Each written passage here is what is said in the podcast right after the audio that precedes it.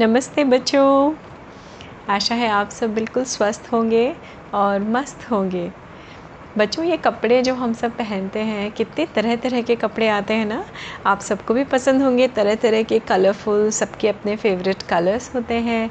सबकी, सब बच्चों की अपनी अपनी फेवरेट कपड़े भी होते हैं। अगर हम लड़कियों की बात करें तो गर्ल्स को कभी पैंट्स भी अच्छी लगती हैं, कभी किसी गर्ल्स को फ़्रॉक बहुत अच्छी लगती है फ्रिली फ्रिली फ़्रॉक है ना? और बॉयज़ में जीन्स बहुत अच्छी लगती है बॉयज़ को शॉर्ट्स बहुत अच्छे लगते हैं टी शर्ट्स शर्ट्स कितनी वैरायटी है ना हमारे पास कपड़ों की। गर्ल्स के पास भी बॉयज़ के पास भी। तो बच्चों को कलरफुल कपड़े बड़े प्यारे प्यारे लगते हैं और बच्चे उस, उन कपड़ों में भी बहुत प्यारे लगते हैं। तो बच्चों आपको पता है कपड़े आजकल तो फैक्ट्रीज़ में बनते हैं है ना? बहुत बड़ी बड़ी मिल होती हैं फैक्ट्रीज़ होती हैं उसमें कपड़े बनते हैं। पर पहले के ज़माने में जब से ये कपड़ा बनाने का आ, काम शुरू हुआ था बच्चों तो उसका जो बिगनिंग है वो होती है एक आ, आ, पौधा पेड़ कह लीजिए जिसमें से रुई निकलती है उसको बोलते हैं कपास। कपास से कॉटन जिसको कॉटन बोल्स भी कहा जाता है उस कपास से ही कपड़ा बुना जाता है। और बहुत पहले अगर हम इसका सोच लें हर चीज़ का ना एक आ, उद्गम कह लीजिए या हर चीज़ का एक स्टार्टिंग पॉइंट होता है। तो जब सबसे पहले बहुत पहले कपड़े बनाए सबसे पहले बनाए गए थे बच्चों तो इंसानों ने एक आविष्कार किया था जिसको बोला जाता था लूम या हथकरघा हाथ से चलने वाला करघा हथकरघा। तो पहले कॉटन से मतलब रुई से ऐसे थ्रेड निकाला जाता था। बच्चों आप सबने अक्सर कर देखा होगा अगर नोटिस किया होगा कि महात्मा गांधी भी ये क्या करते थे हमारे जो आ, महात्मा गांधी हमारे राष्ट्रपिता जो हैं वो हमेशा कॉटन में एक चरखे से कॉटन से धागा बनाया करते थे, रुई से धागा बनाया करते थे। फिर उस धागे को लगा के हम लूम में लगाते हैं। लूम मतलब हथकरघा। फिर उससे हम कपड़े बुना करते थे। तो सबसे पहले बच्चों कपड़े जो थे वो हाथों से बनाए जाते थे। आज भी बनाए जाते हैं। बहुत सारे ऐसे कारीगर हैं जिनको हम जुलाहा बोलते हैं। कपड़ा बुनकर या जुलाहा। जो हिंदी में जुलाहा बोलते हैं, कपड़ा बुनकर भी कहा जाता है। तो आज की डेट में वो कम्युनिटी थोड़ी छोटी रह गई है बच्चों, क्योंकि अब क्या होता है जैसे जैसे साइंस और टेक्नोलॉजी डेवलप हुई जैसे जैसे डिमांड्स बढ़ी जैसे जैसे पॉपुलेशन भी हमारी बढ़ी, है ना? तो कभी एक कपड़े पहनने वाले थे, फिर एक के चार हुए, चार के अठारह हुए, अठारह के ऐसे बढ़ते बढ़ते बढ़ते बढ़ते बढ़ते। अब हमारी तो बहुत बड़ी पॉपुलेशन है राइट तो उन सब के लिए कपड़े हाथों से बनाना पॉसिबल नहीं था। तो धीमे धीमे ऐसे ऐसे हर चीज़ में जैसे डेवलपमेंट होता गया, वैसे ही कपड़ों में भी डेवलपमेंट होता गया। तो बच्चों, ऐसे ही एक पुरानी सी कहानी है हमारी, एक जुलाहे की। तो ये जुलाहा जैसे मैंने आपको पहले बताया, वो मेहनत करके हाथों से, हथकरघे से वो कपड़ा बनाता था। और ये जो हथकरघा या लूम जो बनता है बच्चों, वो लकड़ी से बनता है। लकड़ी को काट के उसको एक पर्टिकुलर शेप दिया जाता है, उसको फिक्स किया जाता है, फिर वो हाथों से धागे उसमें पिरो के कपड़ा बनाया करते हैं। तो हमारा ये हथकर जो जुलाहा था, उसका नाम था राम सेवक। राम सेवक जुलाहा जो था, वो अपनी पत्नी के साथ रहता था तो उसकी पत्नी भी उसके काम में हाथ बटाती थी। पर वो पत्नी जो थी, वो थोड़ी लालची थी।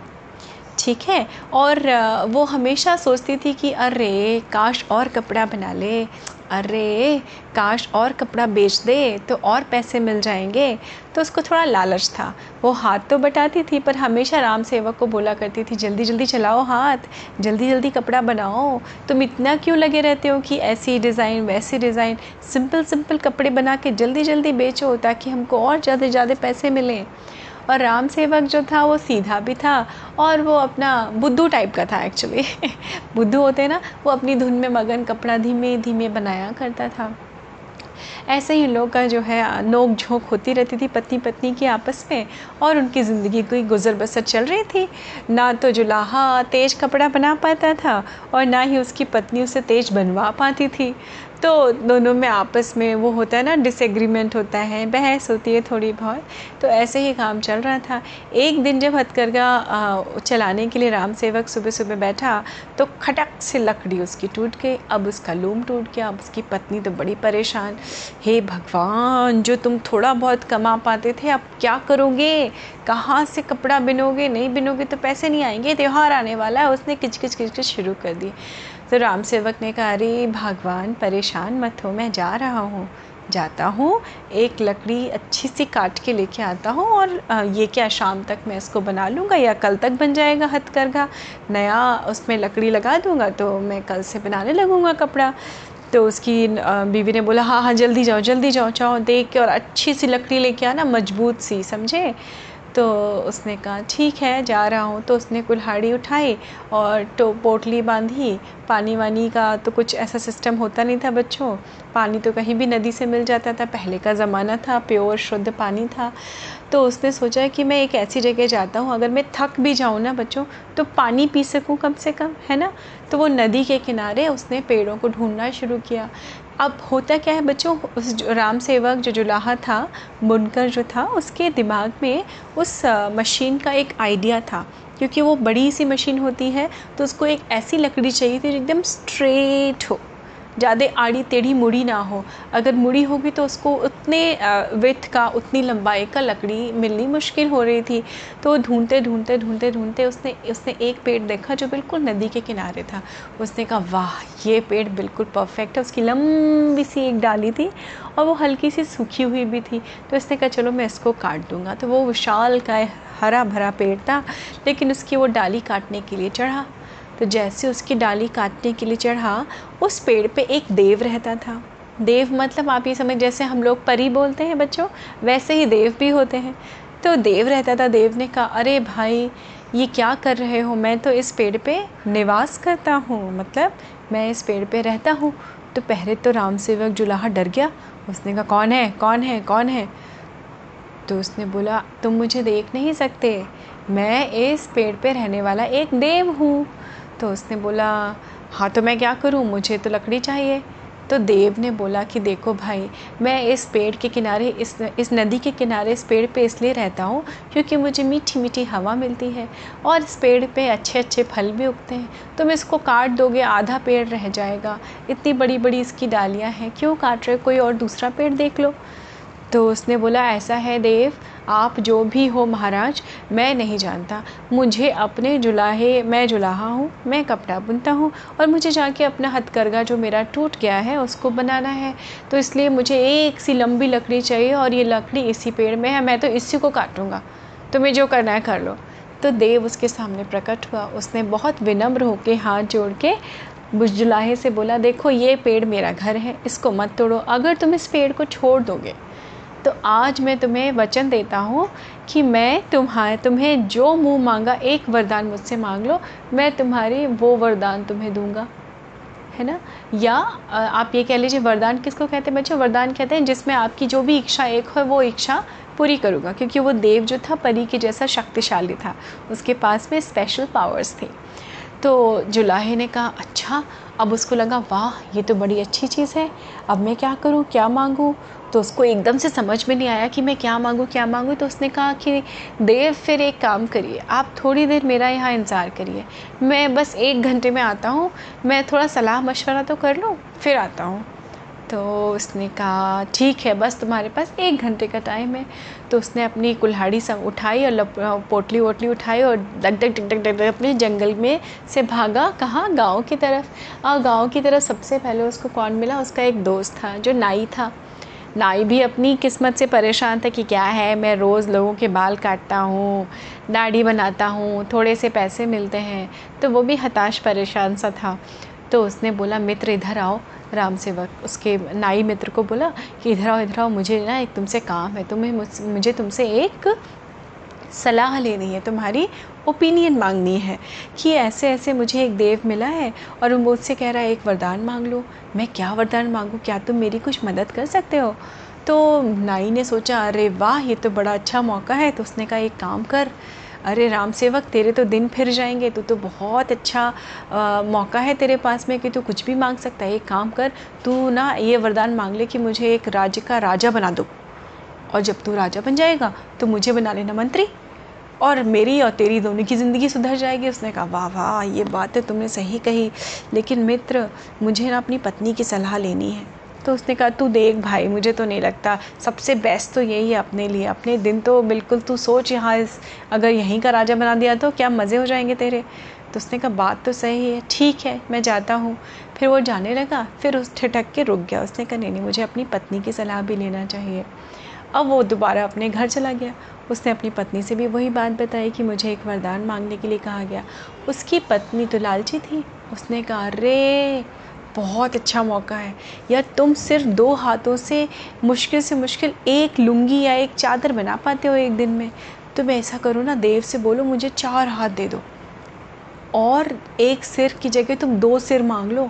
तुम सोचो तुम्हारे चार हाथ और दो सिर हो जाएँगे तो तुम फटाफट से फटाफट से कपड़े बनाओगे, फटाफट से बेचोगे। इधर एक सिर से तुम इधर देख रहे होगे, दूसरे सिर से हम एक और हथकरघा लगा लेंगे। तुम एक सिर दो हाथ से इधर काम करना, दो हाथ से दूसरे हथकरघे पे काम करना, देखो, हमारे तो दिन फिर जाएँगे। राजा वाजा तो मत बनो। उसने बताया कि मेरे नाई ने, दोस्त ने तो बोला, राजा बन जाओ।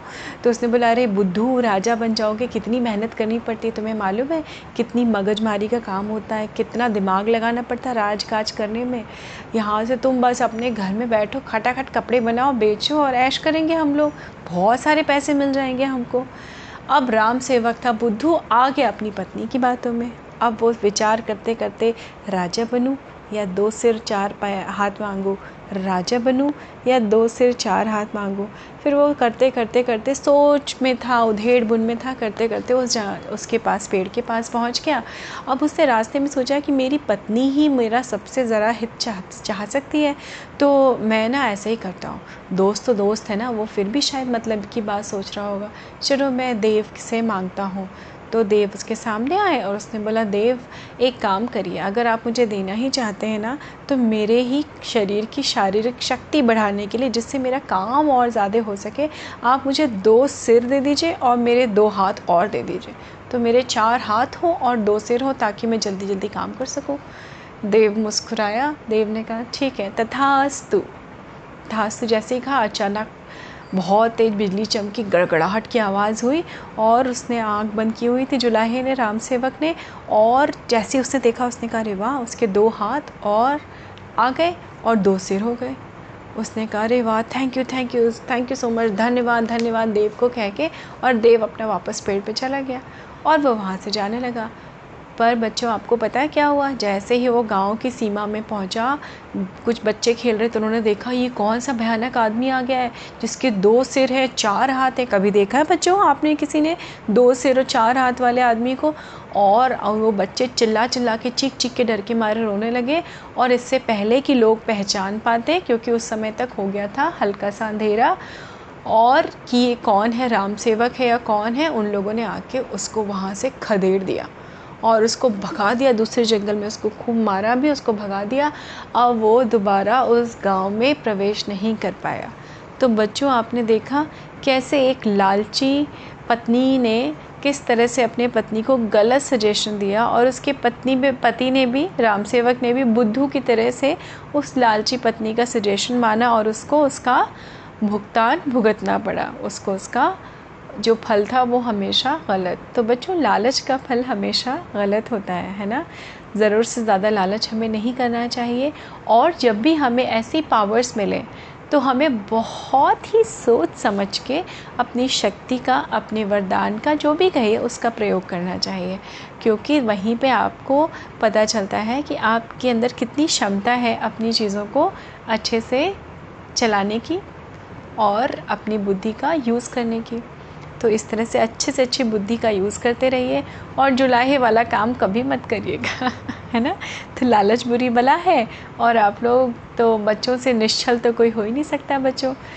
तो आप लोग लालच कोई भी मत करिए, कभी मत करिए ज़िंदगी में और हमेशा आगे बढ़ते रहिए। तो उम्मीद है आपको ये कहानी अच्छी लगी होगी बच्चों। फिर मिलती हूँ मैं आपसे अगली कहानी में। नमस्ते बच्चों।